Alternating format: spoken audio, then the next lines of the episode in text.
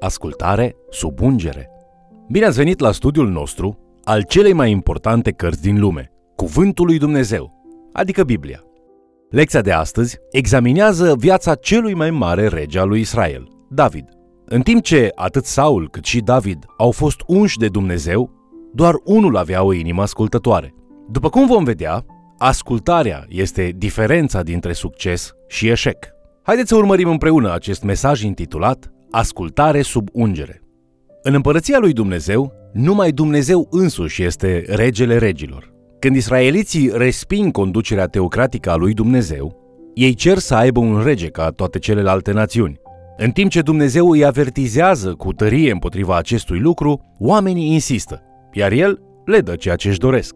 Dumnezeu știe că majoritatea regilor pământești vor eșua. În schimb, ceea ce Israel are nevoie este de un om ca Moise, un profet care recunoaște că Dumnezeu este rege și care conduce oamenii cu smerenie și ascultare.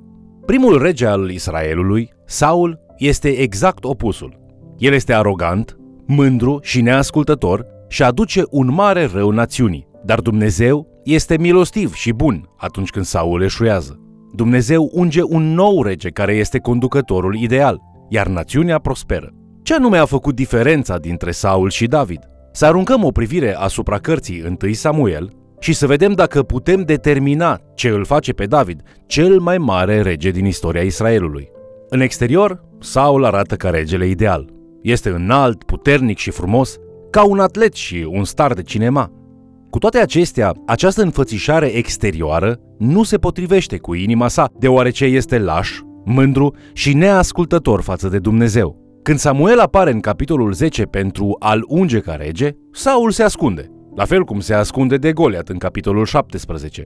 În capitolul 13, el uzurpă locul lui Samuel ca preot, iar în capitolul 14 face un jurământ prostesc și arogant. În capitolul 15, el nu-l ascultă pe Dumnezeu prin eșecul în a extermina pe amaleciți, după care îl minte pe Samuel. Drept urmare, Dumnezeu înlătură ungerea Duhului Sfânt din viața sa, trimițând în schimb un duh rău care să-l chinuiască. Saul ia în mod constant decizii greșite, deoarece nu este umil și ascultător de Dumnezeu. Prin urmare, viața lui se termină în eșec, ca un avertisment pentru noi. David este exact opusul lui Saul. Începând cu capitolul 16, îl întâlnim pe David, micul păstor, cel mai mic dintre frații săi. Observăm cum David se luptă, face sacrificii și își reține ambițiile personale pentru a face loc dreptății, toate acestea pentru a deveni omul lui Dumnezeu în generația sa.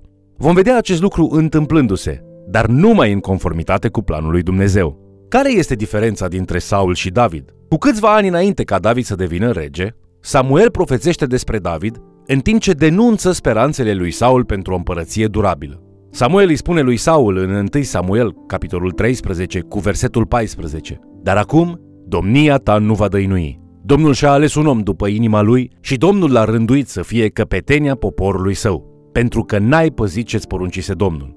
Dumnezeu nu poate lucra printr-un om care nu-l va asculta. Cu toate acestea, Dumnezeu poate lucra puternic printr-un om care se va supune cu smerenie. În timp ce Saul arată ca un rege pe din afară, David pare la început departe de a fi potrivit.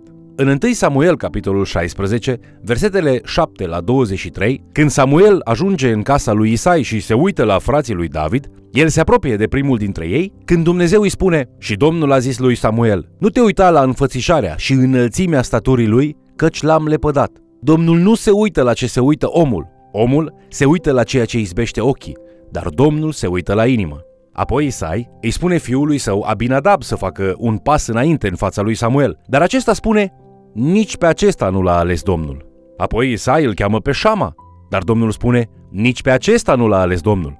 Isai spune, a mai rămas cel tânăr, dar paște oile. Atunci Samuel răspunde, trimite să-l aducă, fiindcă nu vom ședea la masă până nu va veni aici. Când vine David, frumos, roșu la față și cu ochi plăcuți, Domnul spune, scoală-te și ungel, căci el este.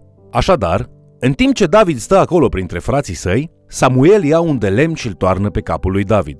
Duhul Sfânt vine asupra lui și îi dă o mare putere din acea zi înainte. Dumnezeu îl alege pe David, pentru că el cunoaște inima lui. El știe că David va face tot ce îi va fi poruncit. A trecut mult timp până când David a devenit rege. În primul rând, el trebuie să se pregătească. Prin urmare, David are tot felul de experiențe care îl împing într-o direcție. Aceste experiențe sunt trimise pentru a-l instrui pe David pentru lucrarea pe care Dumnezeu vroia să o aibă. În 1 Samuel, capitolul 16, cu versetul 18, un israelit îl descrie pe David spunând Iată, am văzut pe un fiu al lui Isai, Betleemitul, care știe să cânte. El este și un om tare și voinic, un războinic. Vorbește bine, este frumos la chip și Dumnezeu este cu el. Din această descriere înțelegem că David este un harpist talentat. De asemenea, el este frumos, curajos și puternic. Este un mare războinic, un om al lui Dumnezeu și are o judecată sănătoasă. David se distinge ca erou militar înainte de a deveni rege. În calitate de muzician talentat, odată ce devine rege, David împarte slujirea pe categorii. În 1 Cronici, capitolul 23, ni se spune că David organizează 4.000 de leviți pentru a cânta la instrumente pe care el însuși le proiectează pentru a-L lăuda pe Dumnezeu. David scrie mai bine de jumătate din psalmi, care reprezintă cartea de cântece a lui Israel. Asta înseamnă că David este un mare compozitor de imnuri. Și desigur, David este un mare rege pentru înțelepciunea sa. Cel mai important, David este un mare om al lui Dumnezeu. Amintiți-vă, caracteristica numărul 1 a lui David este aceasta. El este un om după toată inima lui Dumnezeu, care face toată voia lui Dumnezeu. Talentul lui David cu harpa îi oferă o oportunitate extraordinară. În timp ce personalitatea lui Saul se dezintegrează, acesta se confruntă cu depresie, paranoia, schimbări de dispoziție și alte simptome ale bolii mentale. De asemenea, este chinuit, spune textul scripturii, de un duh rău. Saul îl cheamă pe David să cânte la harpă și să-l scoată pe rege din starea lui de spirit întunecată. Când David cântă la harpă, probabil cântă psalmii pe care i-a scris. Primul pas al lui David către măreție a fost stabilit în zilele nesemnificative, ca un băiat cioban, fidel și ca un muzician dedicat și iscusit. Isus spune în Evanghelia după Luca, capitolul 16, cu versetul 10, Cine este credincios în cele mai mici lucruri, este credincios și în cele mari. Și cine este nedrept în cele mai mici lucruri, este nedrept și în cele mari. Dumnezeu folosește timpul de pregătire a lui David pentru a-l pune în locul potrivit, la momentul potrivit, chiar lângă regele pe care îl va înlocui într-o bună zi. O altă dimensiune importantă a vieții lui David este rolul său de războinic. Majoritatea copiilor îl întâlnesc pe David pentru prima dată auzind povestea despre cum David l-a ucis pe Goliat. Iată cum s-a întâmplat. Armata lui Israel și cea a filistenilor se confruntă într-o vale mare, fiecare poziționată pe dealuri opuse. Crezând că războiul este un conflict nu doar între armate, ci în primul rând între zei, filistenii se oferă să soluționeze întreaga problemă cu un duel între oameni. Goliat, uriașul filistean, iese în fiecare dimineață să batjocorească, să blesteme și să hulească armata lui Israel și pe Dumnezeul lor. În timp ce întreaga armată a lui Israel ezită de teama acestui om, David ajunge pe frontul de luptă, aducând hrană fraților săi. El aude insultele lui Goliat și este îngrozit să audă uriașul batjocorind pe Dumnezeul său. David știa din experiență că Dumnezeu îl poate folosi pentru a ucide lei și urși Așa că el spune în 1 Samuel, capitolul 17, cu versetul 26, ce se va face aceluia care va omorâ pe filisteanul acesta și va lua o cara deasupra lui Israel? Cine este filisteanul acesta netăiat împrejur ca să ocărească oștirea Dumnezeului celui viu? Apoi David se duce la Saul și cere să lupte cu Goliat. David este singurul om din popor dispus să se ridice împotriva uriașului, pentru că știe că Dumnezeu este de partea lui. Saul îi permite lui David să preia provocarea și atunci când Saul încearcă să-i ofere lui David cele mai bune arme și armuri, acesta refuză, luând doar o praștie și câteva pietre. David se apropie de Goliat, știind că Domnul va lupta pentru el. În 1 Samuel, capitolul 17, versetele 45 la 47, David îi spune lui Goliat, Tu vii împotriva mea cu sabie, cu suliță și cu pavăză, iar eu vin împotriva ta în numele Domnului oștirilor, în numele Dumnezeului oștirii lui Israel, pe care ai ocărât-o. Astăzi Domnul te va da în mâinile mele te voi doborâ și îți voi tăia capul. Astăzi voi da stârvurile taberei filistenilor, păsărilor cerului și fiarelor pământului. Și tot pământul va ști că Israel are un Dumnezeu. Și toată mulțimea aceasta va ști că Domnul nu mântuiește nici prin sabie, nici prin suliță, căci biruința este a Domnului și El vă va da în mâinile noastre. Prin evenimentele din capitolul 16 și 17, David se ridică pentru a deveni un mare general. Unii bărbați au darul de a-i putea influența pe alții au darul de a fi un lider al oamenilor. Bărbații se adună la ei și se supun lor și devin rapid dispuși chiar să moară pentru ei. David are cu siguranță acest dar. Dedicarea pe care David o trezește în alții este ilustrată frumos în 2 Samuel, capitolul 23, versetele 13 la 23, unde descoperim că filistenii au cucerit orașul Betleem, orașul natal al lui David. Într-o zi, David spune cu înverșunare, Cine îmi va da să beau apă din fântâna de la poarta Betleemului? Trei dintre cei 30 de viteji ai lui David aud dorința lui, o dorință pe care David niciodată nu ar fi transformat-o într-un ordin. Acești trei bărbați își încing săbile și coboară la Betleem. Se luptă ca să ajungă la porțile orașului, până la fântână, unde umplu un burduf de apă din aceasta, după care se întorc la David. Gestul este prea mult pentru David. Nu ne putem imagina decât că este copleșit de frumusețea și pericolul acestui gest. Ce loialitate! O, oh, dar ce fel de lider ar cere sau ar trebui să profite în mod egoist de un astfel de devotament? El le exprimă pe amândouă când spune în 2 Samuel capitolul 23 cu versetul 17 Departe de mine, Doamne, gândul să fac lucrul acesta, să beau sângele oamenilor acestora care s-au dus cu primejdea vieții lor? David ia burduful cu apă și o toarnă pe pământ, ca ofrandă Domnului. A fost David un lider al oamenilor? Un lider este definit ca o persoană care are adepți. David a fost cu siguranță un lider, dacă îl măsurăm după acest standard. Pe măsură ce studiem viața lui David, vom descoperi și relația de prietenie dintre David și Ionatan, fiul regelui Saul. Cred că acesta este unul dintre cele mai frumoase exemple de prietenie pe care le găsim în această literatură istorică. Când David află că Ionatan a fost ucis, David scrie un cântec inspirat de durerea sa, descriindu-l pe prietenul său din scriptură. În 2 Samuel, capitolul 1, cu versetul 26, el cântă Mă doare după tine, frate Ionatane. Tu erai plăcerea mea. Dragostea ta pentru mine era minunată mai presus de dragostea femeiască. Prietenia dintre semeni este un lucru frumos. Prietenia pe care o împărtășesc David și Ionatan este un bun exemplu. Felul în care Dumnezeu le leagă inimile este un lucru minunat. Lui Ionatan i-a păsat atât de mult de David, încât a vrut să-l vadă pe David așezat pe tronul care îi era destinat lui însuși.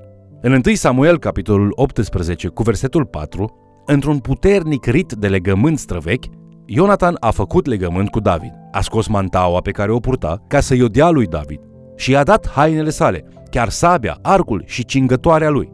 În capitolul 20, Ionatan își spionează tatăl pentru David, pentru a descoperi hotărârea lui Saul cu privire la el. Știe că David va fi rege. El își propune să îl ajute să rămână în viață pentru a-și obține tronul și caută milă pentru proprii săi moștenitori când va veni ziua aceea. Saul află acest lucru și îl blestemă pe Ionatan pentru că a ales prietenia cu David în locul unui tron pentru el însuși.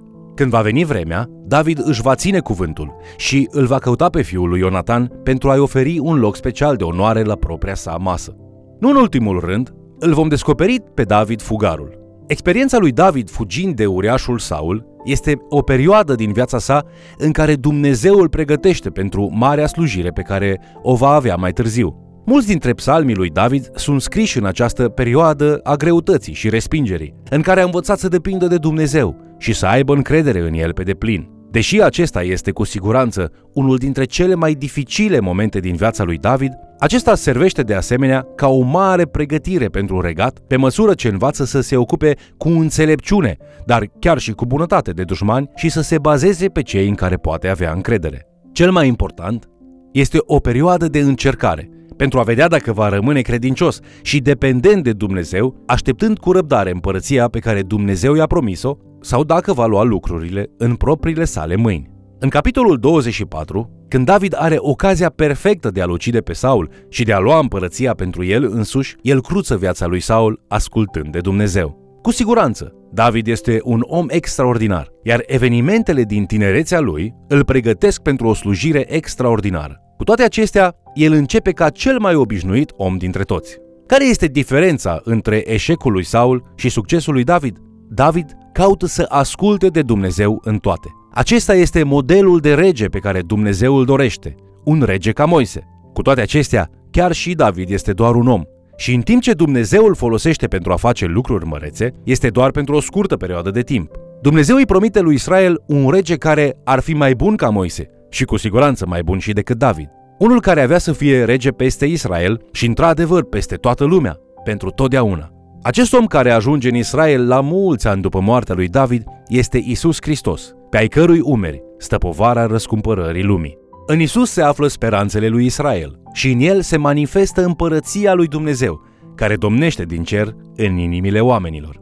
David este un exemplu excelent pentru noi a ceea ce înseamnă să ascultăm de Dumnezeu chiar dacă și David se confruntă cu un eșec în viața sa. Isus însă este exemplul perfect, iar el s-a făcut ascultător până la moarte și încă moarte de cruce. Filipeni, capitolul 2, cu versetul 8. Dumnezeu dorește ca fiecare dintre noi să aibă inima lui David și a lui Isus, ca să facem toată voia lui Dumnezeu. Căutați să aveți această inimă în voi și rugați-L pe Dumnezeu să vă dea dorința de a face voia Lui astăzi. Vă mulțumesc pentru că ați fost alături de noi studiind Cuvântul lui Dumnezeu. Ne rugăm ca aceste lecții să vă avertizeze asupra pericolelor de a fi ca Saul, un om care are expresiile exterioare ale unui creștin, dar care nu are niciuna dintre realitățile interioare ale unei relații veritabile cu Dumnezeul viu. Lecția de astăzi este menită să vă încurajeze să fiți ca David, un bărbat sau o femeie după inima lui Dumnezeu și cu dorința arzătoare de a face toată voia lui Dumnezeu. Vă invit să ne urmăriți în continuare și, de ce nu, să mai chemați cel puțin o persoană să ni se alăture.